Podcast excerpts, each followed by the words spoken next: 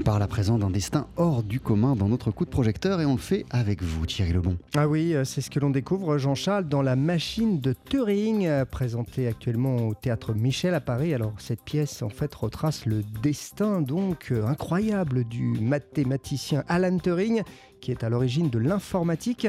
J'ai rencontré Benoît Solès, c'est lui qui a écrit le spectacle et il le joue sur scène. Je découvre en 2008 un personnage historique, inventeur, théoricien de l'informatique, casseur du code secret des nazis pendant la Seconde Guerre mondiale et par là même un des artisans avérés de notre victoire, de la victoire des Alliés, et encore même derrière ça, un homme passionnant, étrange, homosexuel, Introverti, bègue, iconoclaste, une espèce de génie à la croisée des chemins entre le Mozart d'Amadeus et Forrest Gump, un personnage à la destinée tragique puisqu'il est condamné pour son homosexualité dans l'Angleterre puritaine de l'époque en 52 et il se suicide en 54 et là démarre la légende en croquant une pomme trempée dans du cyanure parce qu'il était fan de Blanche-Neige, nous laissant là une espèce d'énigme définitive sur euh, le choix de cette mort.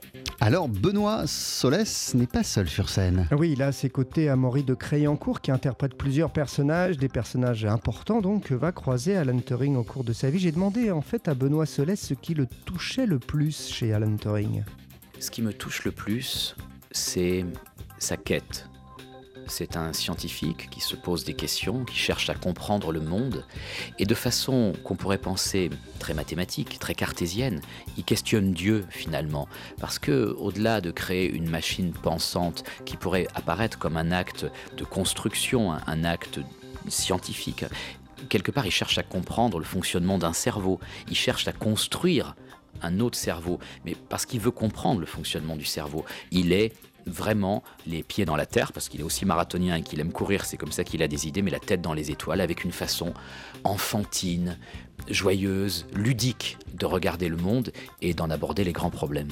La machine de Turing, Thierry, c'est une pièce très intime. Ah oui, Benoît Solès l'a voulu comme ça, hein, dans le théâtre Michel, donc il n'est pas un grand théâtre, mais ce qui permet d'être au plus près d'Alan Turing et de cette vie qui fait vraiment penser à un personnage de roman. Les gens le disent d'ailleurs en sortant du théâtre, en disant on a compris que c'est une histoire vraie, mais on pourrait presque dire que c'est trop incroyable pour être vrai. Ce type change le monde, nous aide à gagner la guerre, et pourtant la société de l'époque le condamne à la castration chimique pour son orientation sexuelle. Il y a donc là une espèce aussi de leçon de vie, d'humanité, de regard sur notre monde, sur la façon dont on a traité d'une manière générale hum, les génies, voire les prophètes, quasiment toujours en les condamnant, en les brûlant, parce qu'ils ont raison trop tôt et que par là même ils nous font peur. Benoît Solès, donc, qui a écrit et qui joue euh, actuellement La machine de Turing, c'est au théâtre euh, Michel, c'est une très très belle pièce. Et effectivement, un destin hors du commun. Merci beaucoup Thierry Lebon. On poursuit sur TSF Jazz avec Miles Davis. Voici Florence sur les Champs-Élysées.